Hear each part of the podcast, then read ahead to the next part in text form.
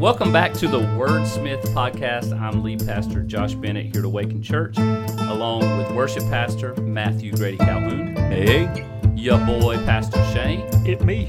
and boy Hawk, the youth director here at Awaken Church. yo, yo, yo, what is going on? So, guys, here we are in heading into the month of November. When our listeners listen to this, it'll be around the week of Thanksgiving.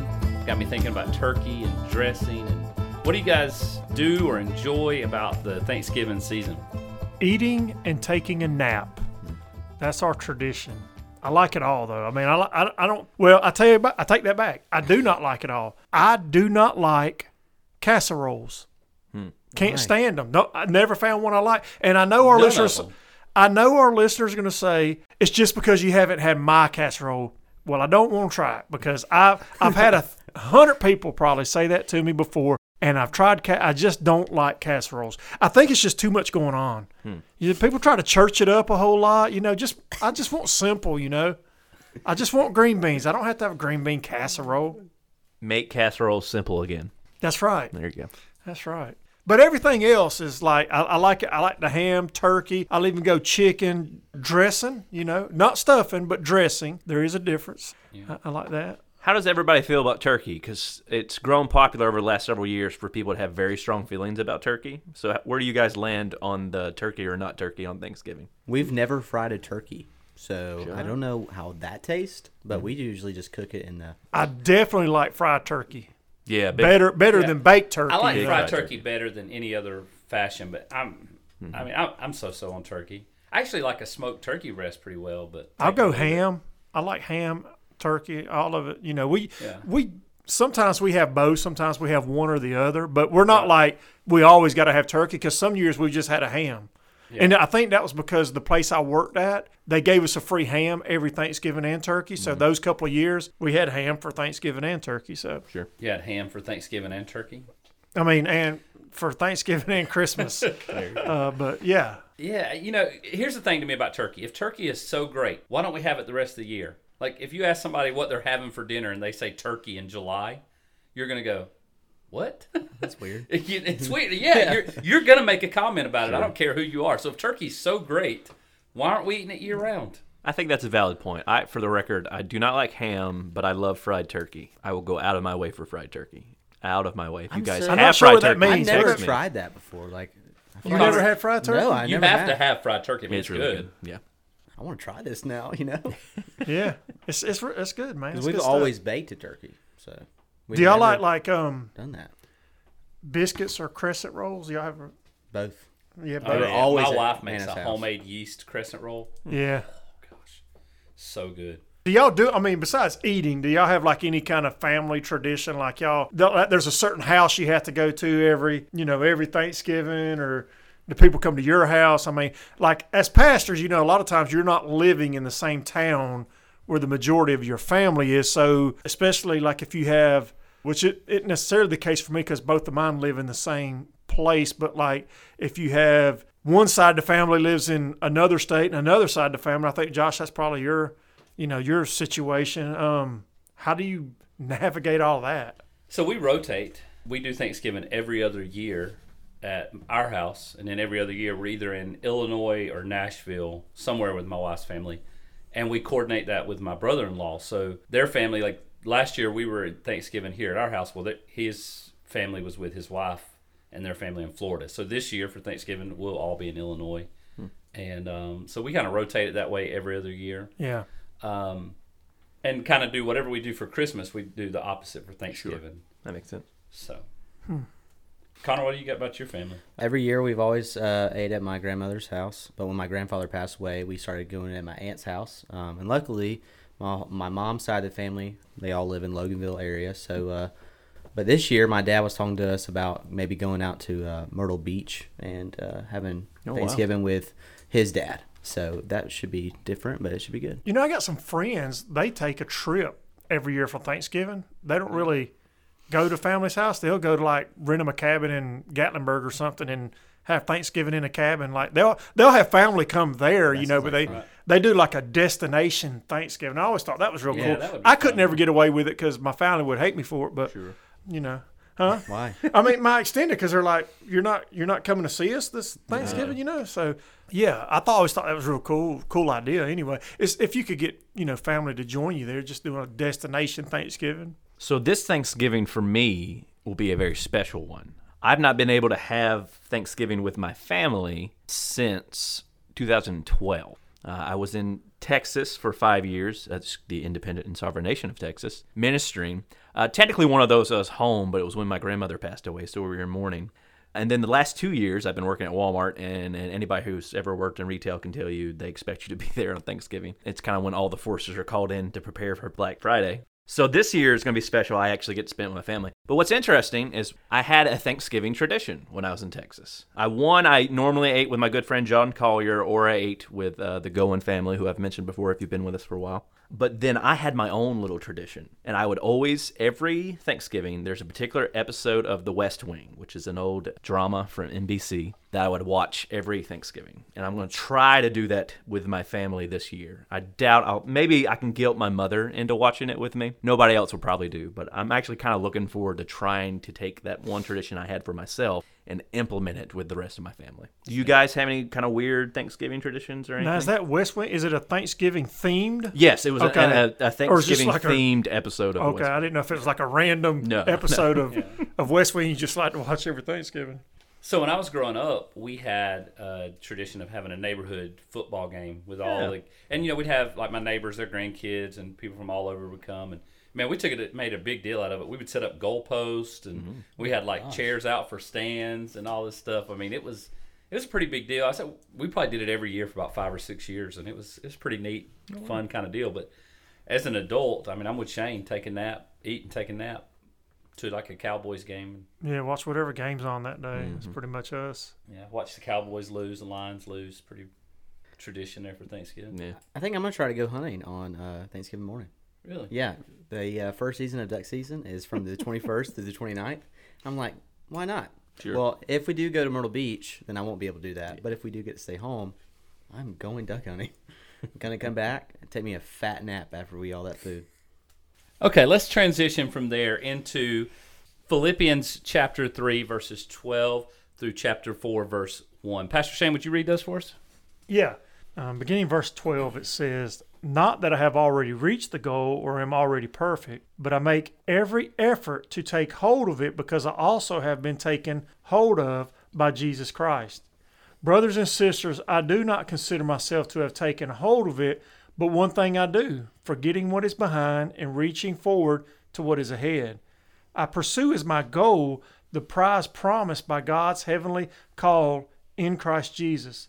Therefore, let all of us who are mature think this way. And if you think differently about anything, God will reveal this also to you. In any case, we should live up to whatever truth we have attained. Join in imitating me, brothers and sisters, and pray careful, pay careful attention to those who live according to the example you have in us. For I have often told you, and now say again with tears, that many live as enemies of the cross of Christ. Their end is destruction. Their God is their stomach. Their glory is in their shame. They are focused on earthly things. But our citizenship is in heaven, and we eagerly wait for a Savior from there, the Lord Jesus Christ. He will transform the body of our humble condition into the likeness of His glorious body by the power that enables Him to subject everything to Himself. So then, my dearly loved and longed for brothers and sisters, my joy and crown in this matter, stand firm in the Lord. Dear friends. Paul jumps right in here in verse 12, and, and he's really just continuing the thoughts that we discussed last week and says, Not that I have already reached the goal. Uh, what goal, just kind of a refresh in our memory, is Paul talking about here in verse 12? Well, I think he's referring back to that whole passage there, chapter 3, verse 1 through 11. But in particular, in verse 10, he says, My goal is to know him and the power of his resurrection and the fellowship of his sufferings, being conformed to his death. Yeah. So Paul's ultimate goal there is to know Christ, and you know, as we said, the power of his resurrection and fellowship of sufferings, conform to his death. But ultimately, I think that first line kind of gives us the the gist of it. His mm-hmm. goal is to know Christ and know Him deeply. So he starts off here by saying, I haven't already reached that goal or am already perfected. I love that humbling thought. You know, here through the book of Philippians, Paul is teaching humility, he's teaching unity, he's teaching all these different things, and he expresses humility here by saying, Look, I don't think I'm already perfect. I haven't reached this goal. And it makes me wonder, you know, did he think maybe his listeners would have thought that he thought he was perfect or they held him in such high regard? Or why do you think he mentions that? I think that's probably true. Uh, what you just said about they may have already thought he was talking in a sense that he had already reached the goal, that he is already perfect. Because just as we sometimes look back to the writers of the New Testament, Paul being a chief example, and we over spiritualize to the point where um, they didn't really have struggles and they didn't really have the head all together. Undoubtedly, his followers at the time, or Jesus' followers at the time in the churches, probably did the same thing with them. Probably th- often forgot about the inherent struggles it is to live the way of Jesus, to deny yourself and take a cross day after day after day. People can still do that today. You know, they think about pastors and they kind of forget sometimes that pastors are real people with real struggles and, you know, can hold pastors in a regard that's maybe higher than than they should and mm-hmm. Yeah, I believe that's definitely true. Definitely true. And that's not to say that obviously pastors are held to a higher standard. Yeah, The question is how high that standard is. right. Sure. Yeah. And I've and I've taught some classes and I've, I've spoken with people before and and they've mentioned some things and I don't know how to take this, but um but they were like, you know, I always thought pastors when they talked about like struggles with sin and everything and you know different things that they preach on i always thought man they don't struggle with the same things i struggle with you know because like pastors struggle with maybe not getting to church on time and they consider that a sin you know or and and they said but uh and, and one guy even said like, "But you're just as messed up as I am." I was like, "Well, I don't really know how to take that. Like, I, I, maybe I don't know, but I, I definitely struggle with some of. As I got to know the guy better, I, we definitely, you know, had, we, he was a guy. He's about my age. He he had children, and you know, some of our struggles were the same. You know, just being young married guy trying to raise your family in the church. You know, and and working in an environment which um, I most of my life I worked in construction not the most wholesome environment as far as like uh, the language and conversations that you hear and everything. And so we had some of those same struggles and same challenges, I think. And so I think that's, you know, in fuller context, I think that's what he meant by that. Absolutely. It does at least open the door for a conversation that we won't dive too deeply into, but that's the doctrine of total sanctification. Somebody want to fill in the listeners what the doctrine of total sanctification is? You can certainly summarize and put your own words on it. I think, in its simplest terms, some denominations and some of our brothers and sisters in Christ believe that we can get to a point in this life where we no longer struggle with sin.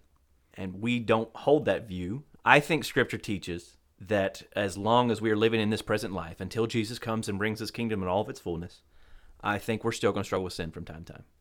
And Yeah, that's, I think that's a good, Absolutely. you know, summation of yeah. of that doctrine or that belief. And, and I don't think there's many faith movements that hold that doctrine, but there are at least Probably a not, couple. yeah. In fact, I only have one that comes to mind for me. But I, I believe Paul here would be a good example. In fact, if Paul wasn't perfect, mm-hmm. you know, Sure. it's probably a pretty good indicator that none of us are. But I do love that humility. And then he moves on. He says, But I make every effort to take hold of it because I have been taken hold of by Christ. Mm. So how does this this fact that Paul has been taken hold of by Christ, how does that motivate Paul's striving towards this goal? I think in a sense it kind of consumed him. You know, it- his his thoughts, his actions, pleasing Christ consumed him. You know, it uh, for lack of a better term, and I and I think that's kind of the point that he's getting at right there. I think too, if you read it, he he says, "But I make every effort to take hold of it because I also have been taken hold of by Jesus Christ." He's saying, "Because Jesus has done this, because I'm united Him in faith, and I I live in Him, and He now lives in me. That propels me all the more to make every effort," as he says there. The fact that he is united in Christ, he is whole in Christ now, only drives him all the more to strive to be more like Christ and to take hold of that goal. It's not, it doesn't, as we kind of talked about in previous episodes, it's not that grace then enables us to just kind of live however we want to live. And, we'll talk more about that when uh, uh, we talk about uh, later in the passage about uh, those who their God is their stomach, meaning they live for their own pleasure. He's saying, no, I, I, I live all the more for Christ because he has taken hold of me. I was actually teaching this verse at our assisted living place um, facility this last week. And I made this comment, and I think it's true in the context here that if we were to just stop and meditate and reflect on what Christ did for us for 10, 15, 20, 30 minutes, and, and you just solely thought about the sacrifices he made, humility it took, all, all the different aspects of the cross, I don't know how you could do that for 30 minutes and it not motivate you from that time forward, you know, for whatever, to go out and to live more holy, to seek after Christ more. And I even remember when I was in college, um, Dr. Garnett Reed was preaching out of Job, and I believe it's Job 19, where he said, I made a covenant with my eyes not to look lustfully upon a young so, woman. yeah. And he said, you know, basically said to all the guys in the room, listen, you're all going to struggle with lust from time to time. But let me give you a tip that I think will help you. And man, it was a life changer for me. He said, whenever you're tempted, close your eyes and picture the crucified Christ. And man, I'm, telling you, like it was literally a life changer for me from that moment forward to because it does kind of recenter things for you and it does kind of refocus your attention and your heart and it does motivate you to want mm-hmm. to strive towards that goal mm-hmm. of knowing Christ more. He says, Brothers and sisters, I do not consider myself to have taken hold of it, but one thing I do, forgetting what lies behind and reaching forward to what is ahead. That's one of those lines that is easy to say, but hard to live. Mm-hmm. Is he meaning looking back to his past self? I think he, he's talking about all my shortcomings, all my failures, all every time that I failed to reach that goal, mm-hmm. forgetting what lies behind and pressing on to what's forward, and probably even too forgetting successes because sometimes successes can become a, a hang up for us. Mm-hmm. You know, can become an element of pride. I don't know. What do you guys think? I always thought now, and, and I think it's, I think the the language is kind of ambiguous because on one hand he could mean before his conversion, like forgetting hmm. that That's what I thought. in light of Christ, because he, he's talking about being in Christ. But I think all, uh, but it's not that's it's not definitive in the language that he uses. So it could also incorporate, you know, post conversion, like like you said, like what you mentioned. Um, I don't I don't think you'd be wrong if you um, spoke on it either way. Yeah, he could be referring back to what we discussed in the previous episode when he gave his qualifications. If anyone has confidence in his flesh, I have more. Circumcised in the eighth day of the nation of Israel, of the tribe of Benjamin, a Hebrew born of Hebrews, regarding the law of Pharisee, regarding zeal, persecuting the church, regarding the righteousness that is in the law, blameless. I mean, I don't. I think the language allows for him to be referring back to that passage and saying, "I've left that all behind." Sure. Yeah. I love how John MacArthur summarizes this. He says, Paul made a break with everything in his past, both good and bad. Religious achievements, virtuous deeds, great successes in ministry, as well as sins, missed opportunities, and disasters, must all be forgotten. They do not control the present or the future. Believers cannot live on past victories, nor should they be debilitated by the sins and the guilt of their past. Yeah, and by forget, I think we have to, and I, this might be an overstatement, but when we talk about, you know, he's forgetting the past, he's not saying like in a literal sense. He's not saying like I, I don't remember the past. We we often attribute that to God, like God forgets everything that we've ever done. But when the Bible uses that language, he's saying like when when God forgets is to the point that He no longer holds it against us.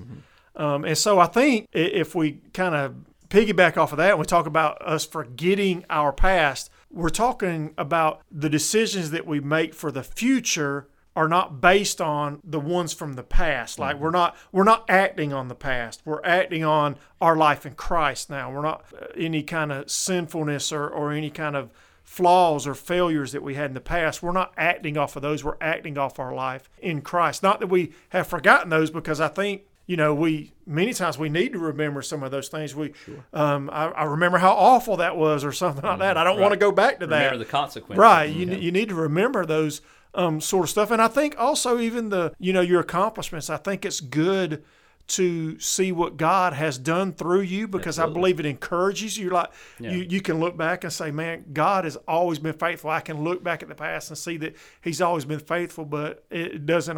It also doesn't give you a an opportunity to like not pursue, not continue to be active in pursuing that. You know, Well, and I think the key there is to reflect back on what God did. Mm-hmm. We get in trouble, and you know we can get into a legalistic type mentality when we look back on what we did, as opposed to what Christ has done in our lives, and um, either can be a stumbling block. The past is not relevant in, in the aspect of moving forward. What is relevant is putting all my attention, focus, energy on moving forward from this day. And so, even if somebody's struggling with a specific sin, the fact that I gave in and committed to that sin yesterday doesn't mean I have to today. It Right. doesn't mean that I can't move forward. And I think that's really what he's getting at here is that the past doesn't hinder us from moving forward in our relationship with Christ. You know, here at the church, we have um, a youth ministry um, called Woke um, for kids from sixth grade to 12th grade. Um, and last night, actually, we were talking about how, you know, the Lord has made this day. And we brought up Lamentations uh, 3 uh, 22 through 23 about how his mercies are new every single morning. Um, and I think when you struggle with sin, you know, we all struggle with sin in different areas. Pastor Shane can struggle with sin in a different area than I will. And, you know, each day is a different, I feel like we struggle with sin differently.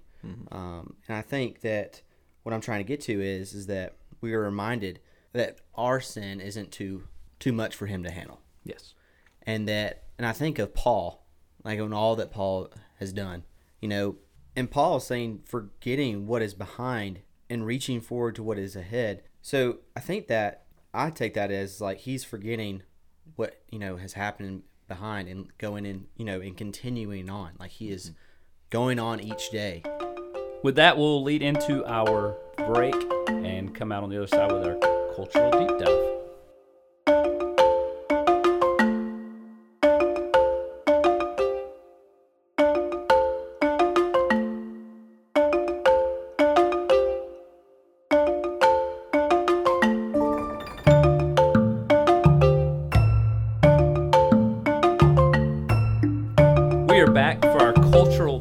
And this week we're actually going to be diving in a phrase that's in this passage. Paul says, "But one thing that I do," and as I was going over the notes this week and uh, kind of preparing this podcast, I was thinking back to a series of sermons I heard in college uh, by a pastor named Robert Morgan, and he did a series called "The One Things of Scripture."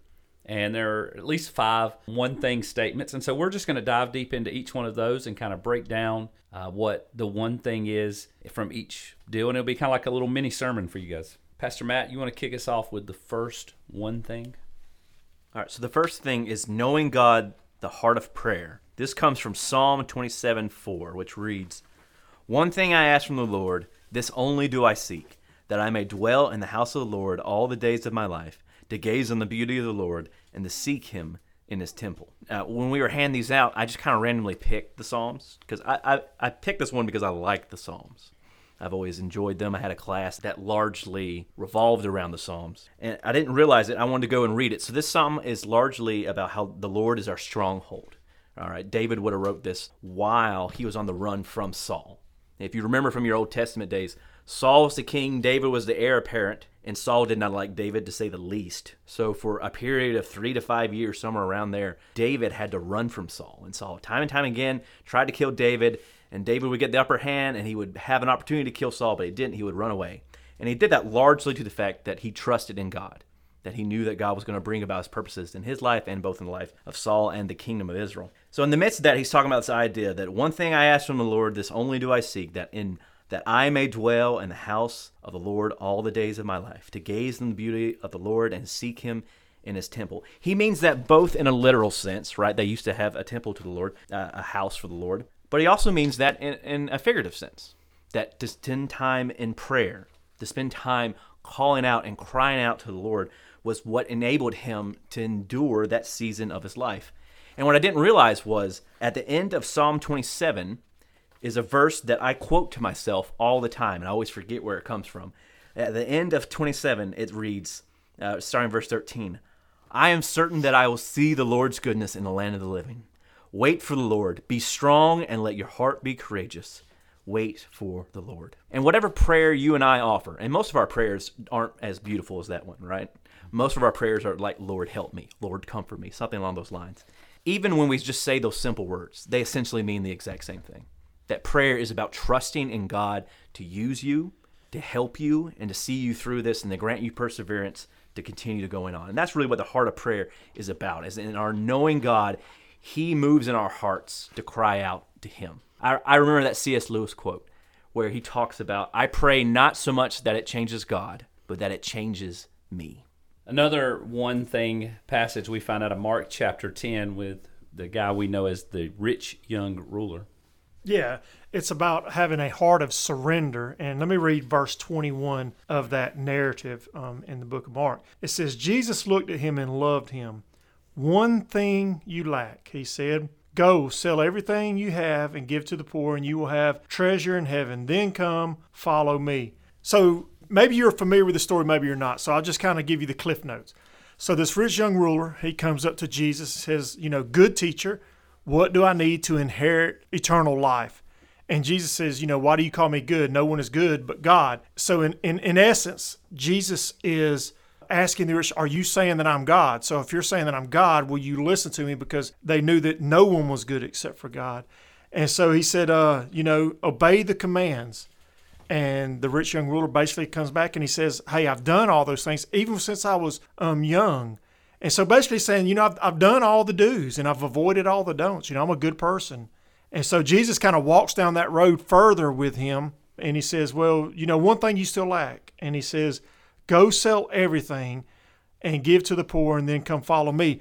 Because if he sold everything that was important to him, all he's left with is Jesus. And so he's saying, You need to surrender to me. And they, he didn't want to surrender. And, and I know that's a hard thing for many people to kind of wrap their minds around because we like to be in control. But in, in the grand scheme of things, we're in control of very little in our lives, to be honest. I mean, we, we have, I guess, a little bit of control, but how many people thought they were in control of their finances and then the company went bankrupt and all of their retirement is gone? They had no control over that. How many people thought they were in control of their health and then they walk into a doctor's office and every day after that changes for, for them and for their family? They really weren't in control of that. And we could go on and on about all the things in our lives that we think that we're in control of. And so Jesus here uh, very eloquently, he gets to the heart of the matter. He said, You need to surrender me. He said, Look, you need to get rid of everything in your life that you think is important to you. He said, Then come and follow me. And I think the reason he says to follow him is because I'm all that you have left. And I think when we get to that point where we where Jesus is all we have left, uh, it's it's it's almost a cliche. It's kind of an adage, but when Jesus is all we have left, we'll find that He's all that we ever really needed. And I think that's what He's getting to uh, with this rich young uh, ruler. Whenever He tells him, you know, one thing you still lack, you still lack having me in your life you're a good person. And, and, a lot of people argue that. This young, rich young ruler, he argued that I'm a good person. He said, You still lack one thing. You lack me in your life. Our next one thing of scripture comes out of Luke chapter 10, verse 42. And like Pastor Shane just did, I'm going to give you a background as well um, here in Luke chapter 10. And we see Mary and Martha, um, and Jesus is coming into this town. And I'm going to read you uh, from verse 38. While they were traveling, he entered a village, and a woman named Martha welcomed him into her home.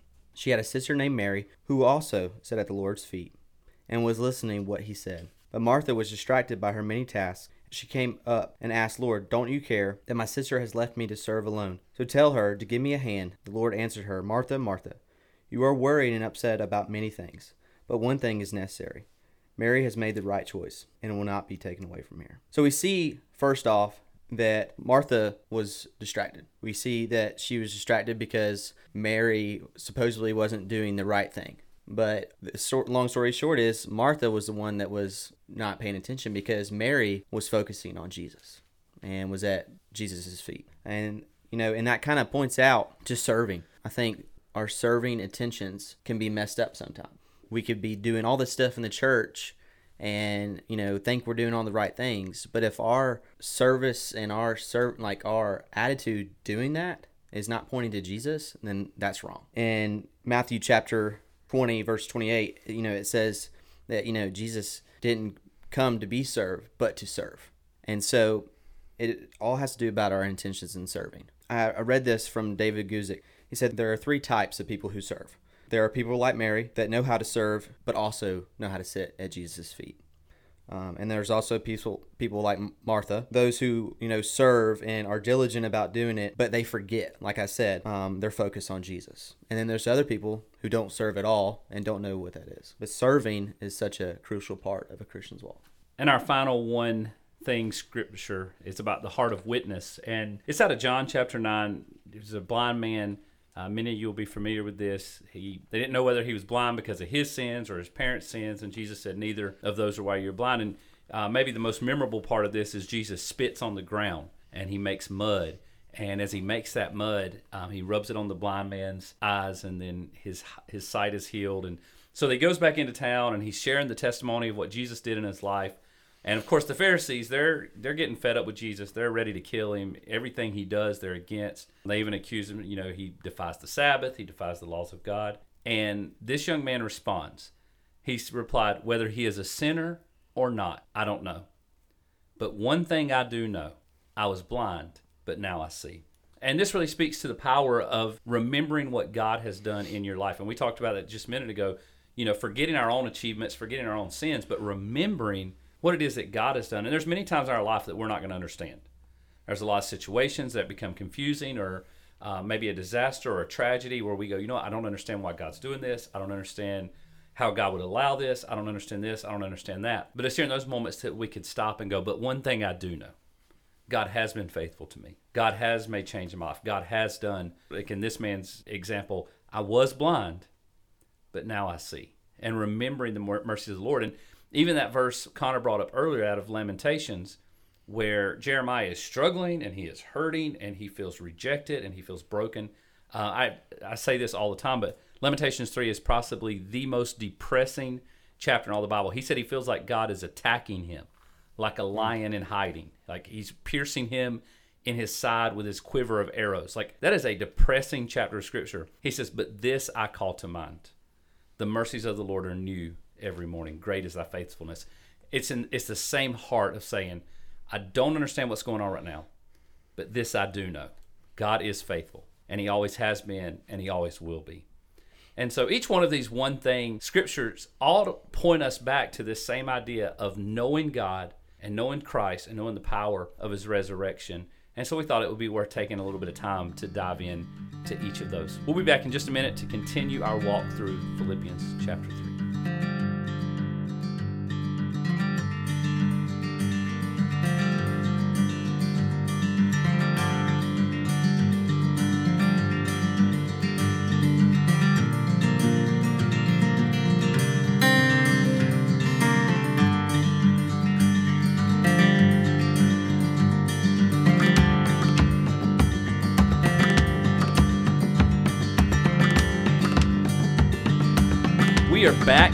Finish up Philippians chapter 3 and the first verse of chapter 4.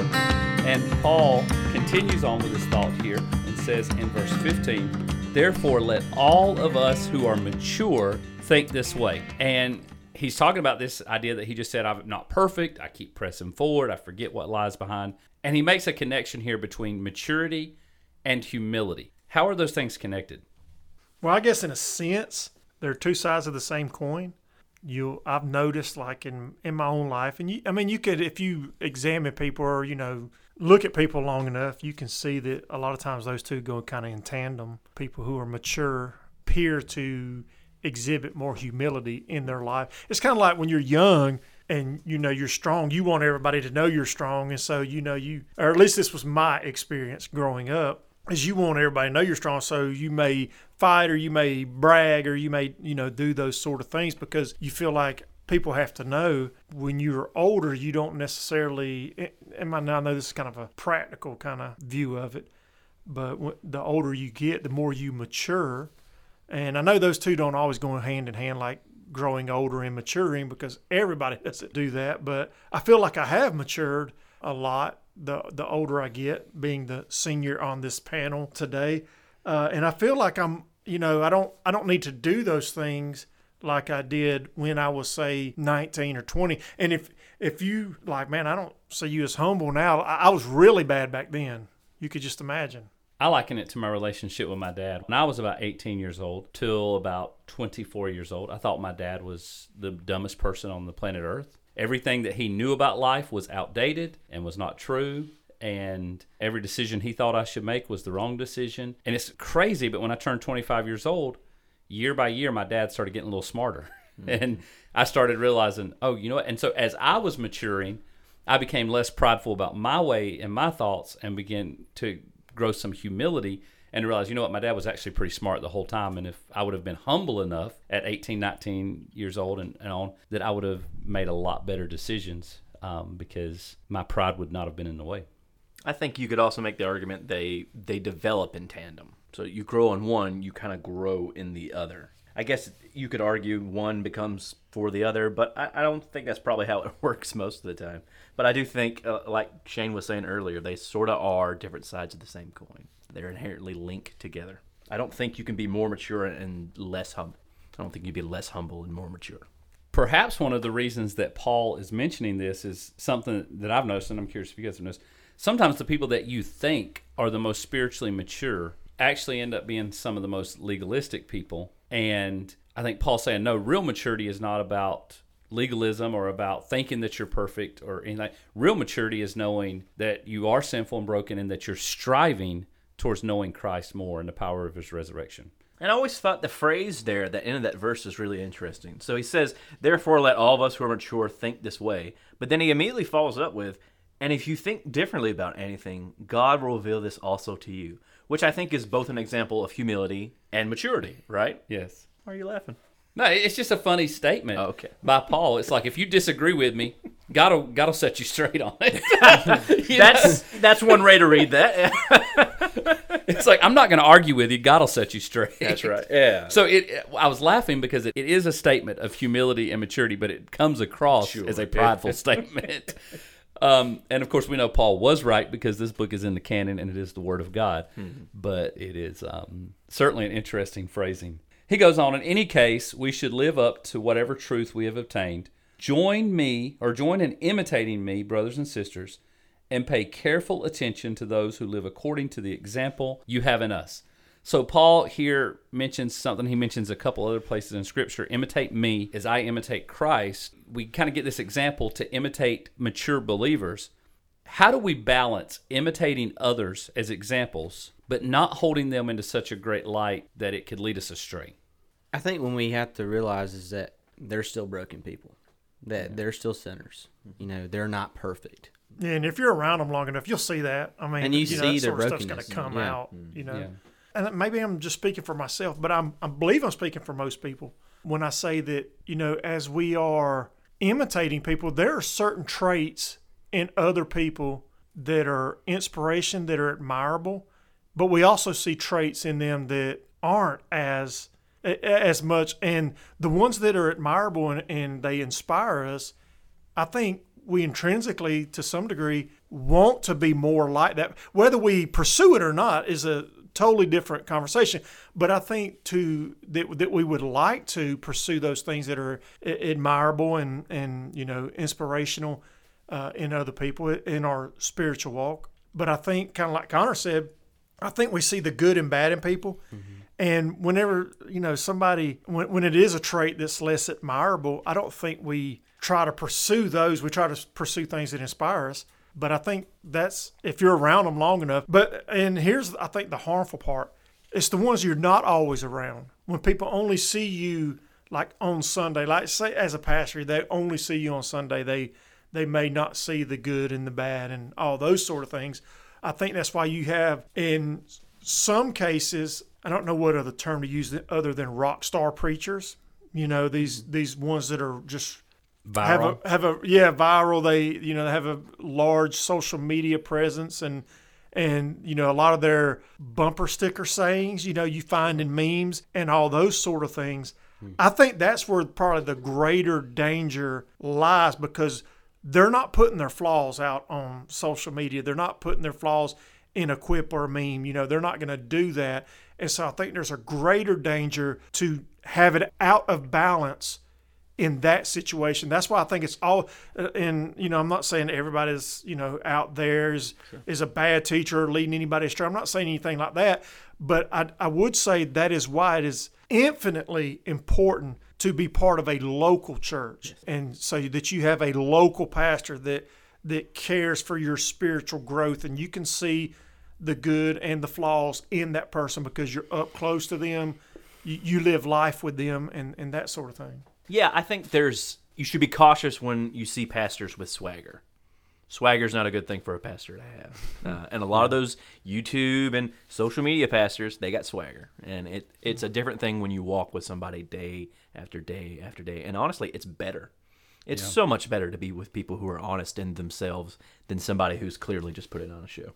You know, and sometimes when I when you're on social media and you kind of look at those kind of people, or like at Passion, like I think like, oh man, these are really great, you know, preachers, and you somewhat forget that they're broken people too. Sure. And like what Pastor Matt says, you know, you're not walking daily with these people. Hmm. Shawn Lovejoy at a conference I went to on church planning called it spiritual porn. He said hmm. you get this unrealistic expectation of what church is or what church growth is or what an experience is and it it actually does the same thing that pornography does to a marriage. It mm-hmm. makes your intimacy less because what you see is not reality, it's an enhanced view and so mm-hmm. when you get into the reality of it, it makes it feel less special. It makes it feel less authentic or genuine. And so there is a danger there. I think there's also a calling here to leaders and spiritual leaders to live a life that's worth imitating. Mm-hmm. And the thing that is true about pastors and leaders in the church, people will imitate us for the good or the bad. M- One of my mentors told me one time, and I think it's it's been true in ministry. He said, "Whatever you do in moderation, your congregants will do in excess." Because they'll look and say, "Well, if the pastor does that, they're always going to hold you to a higher standard of what they hold themselves." So if if he does that, then it's okay for me to, to do more than that. Sure. And so, you know, for us, truth to that. Yeah. yeah, and, and so for us as leaders, and whether you're a, a high capacity volunteer or small group leader or pastor, there's a calling there to make sure that we do hold ourselves to a standard mm-hmm. of living that is worth imitating and following. And also being authentic and genuine about our own mistakes and our own failures. And so if I do something, say Connor's with me, Connor and I spend a lot of time together.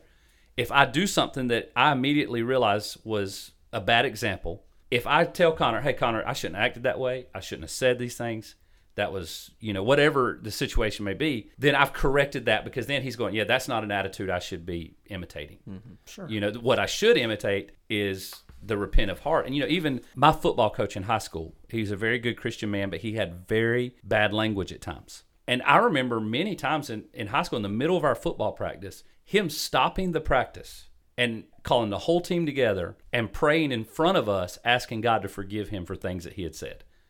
That left a huge, a much larger example on me than the words that came out of his mouth. The fact that he was broken and sinful and repentive in front of the whole mm-hmm. team when those things happened. You know, there's there's always been a conversation, and maybe our listeners don't know this quite as well as we have experienced it. There's always been sort of a conversation amongst pastors of how vulnerable to present yourself mm-hmm. when speaking to your congregation. I, I know a, a, a generation older than myself.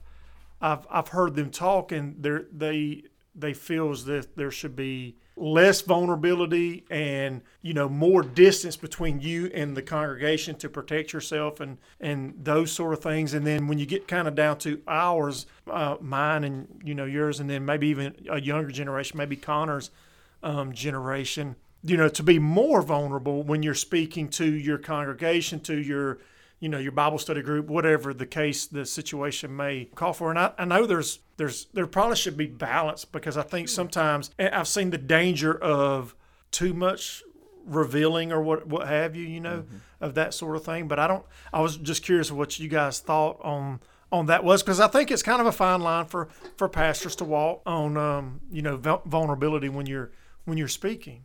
I think you can be you can share too much detail as well to where it actually becomes harmful.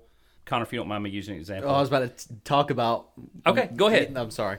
Um, you know, at woke, I was sharing some of my, you know, testimony, and I was talking about my past, and you know, kind of getting really vulnerable with them and stuff like that. And Josh, you know, we talked the next day and he was telling me like you basically just told the kids that they can go out and do those things. And I was like, "Really? How how is that?" Yeah, and I don't think I said it exactly like that, but I mean, kind of, but my point was That's how. He, that's what he heard. right. well, my point was you went into a lot of details of things that you had done that the kids are going to go, okay, well, if Connor did all those things and he turned out the way he did, well, what's stopping me from doing them? Hmm. And, and I think the the actual advice that I gave you, direction, I said, look, it's okay to share specifics if you're preaching on that specific. And I, you said all these specific things you did partying, and I was like, you could have said, I went partying, and, Yeah, I should've and done that. that would have been vulnerable because you were repentant about that, you were broken about that, Mm-hmm. but you didn't have to list every sin that you committed at that party. I know, I shouldn't have done that. Yeah, as a general rule, I think when it comes to how vulnerable to be, you always want to be pointing people to Jesus.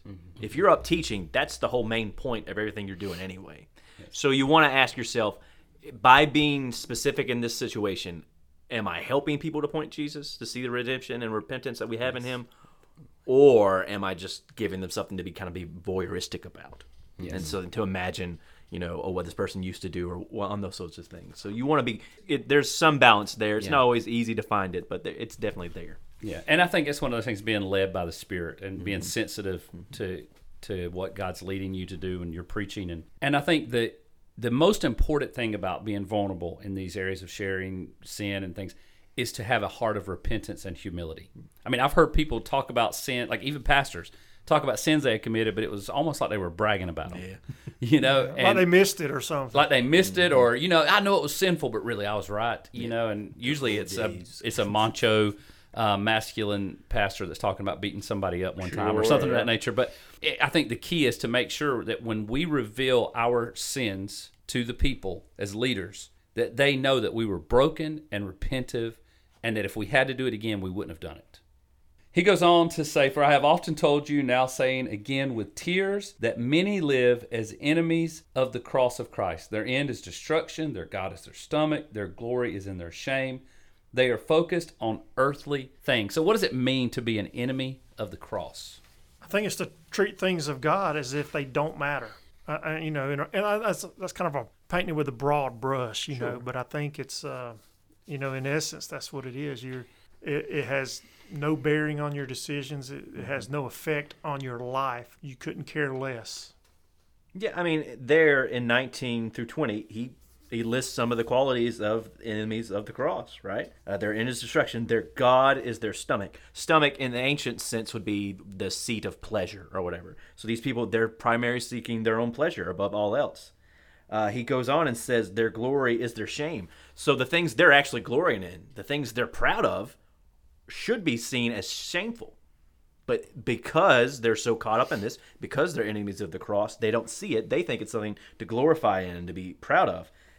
Oh, and then he says, and they are focused on earthly things. He's not saying that we should always ignore earthly things, but that's where their focus is. That's where they're spending most of their time. They're thinking about here, now. They're not thinking about the long view of history that Christians always have to. Uh, Russell Moore, uh, I've heard him preach several times. Christians, sometimes when we're making big life decisions, we got to think about what does this look like in 10,000 years? And he's not saying that you and I are going to live 10,000 years, but he's saying being a follower of Christ is our decisions have long term effects. They have long term realities that are going to echo from them. And we have to keep that in mind that we are made for another world and we are heading that way, one way or the other. One of the things Paul addresses in at least three of his letters is for believers to lift their eyes above earthly things and seek the things that are above. And um, I think that's all totally tied in and connected there as well. That if we want to be an enemy of the cross, if we want to not be an enemy of the cross, we do that by lifting our eyes beyond earth and pleasures and And also, it's it's worth pointing out what's the opposite of the cross. Well, the cross was about Jesus denying himself. The cross was about him being a servant and serving others and saying, not thinking of himself. So, if you want to be an enemy of the cross, do those things. Do the opposite of what the cross represents. Or if you w- don't want to be an enemy of the cross, then just follow after the way of Jesus. Exactly. And he shifts that here to the opposite and says, But our citizenship hmm. is in heaven.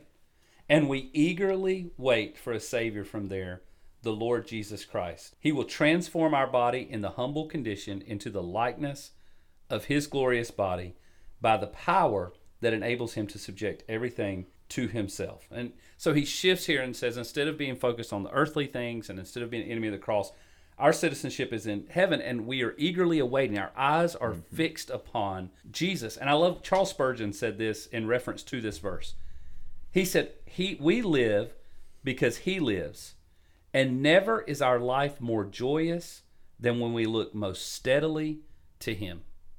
And that ultimate sense that we get fulfillment and satisfaction and peace from fixing our eyes firmly on Jesus instead of the things of this earth. Mm-hmm. And it reminds me of that great hymn, and may the things of earth grow strangely dim in the light of his glory and grace.